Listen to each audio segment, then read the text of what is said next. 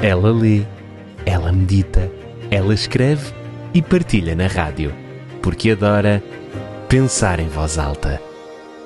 Com Wilma Vieira. Se cada um de nós viver como deve ser, florescemos coletivamente.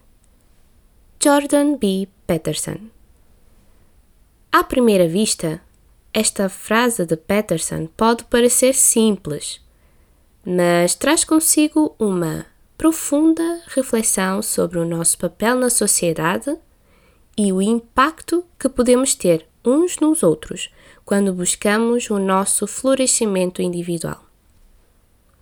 Na verdade verdadeira, eu gostaria de perguntar ao Peterson o que ele tinha em mente quando escreveu tal frase.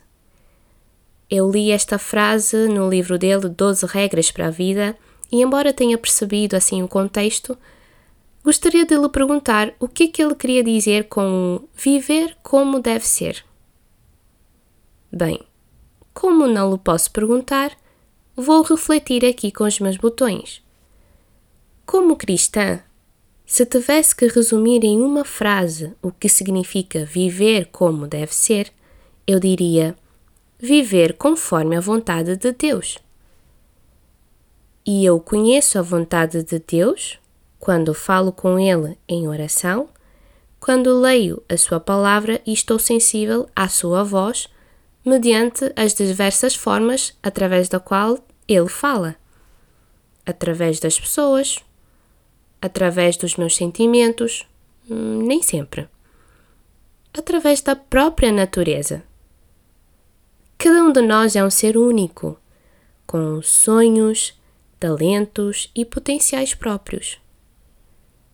À medida que esforçamos para desenvolver e expressar essas qualidades individuais, não apenas alcançamos uma vida mais plena e significativa, mas também abrimos caminho para que os outros façam o mesmo. Quando vivemos como deve ser, estamos comprometidos com o autodesenvolvimento, o aprimoramento constante e a busca do nosso propósito. Isso envolve tomar responsabilidade por nossas ações cultivar virtudes como a empatia, a compaixão e a honestidade e contribuir de forma positiva para a comunidade à nossa volta.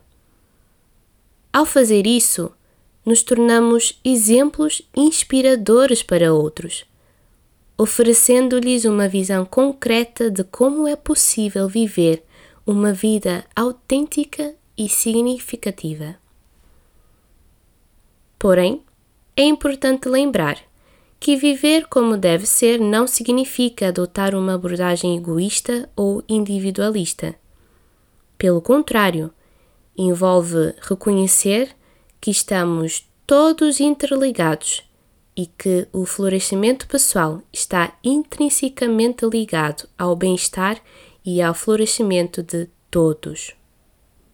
À medida que buscamos o nosso próprio crescimento, podemos contribuir para a construção de uma sociedade mais saudável, justa e harmoniosa.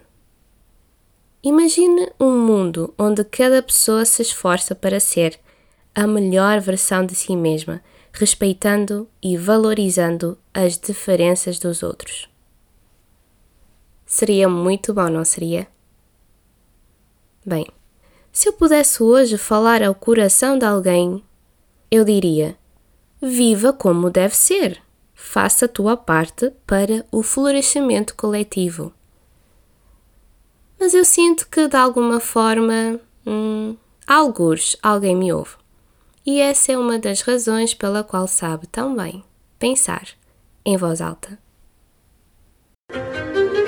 Ela lê, ela medita ela escreve e partilha na rádio, porque adora pensar em voz alta. Com Wilma Vieira.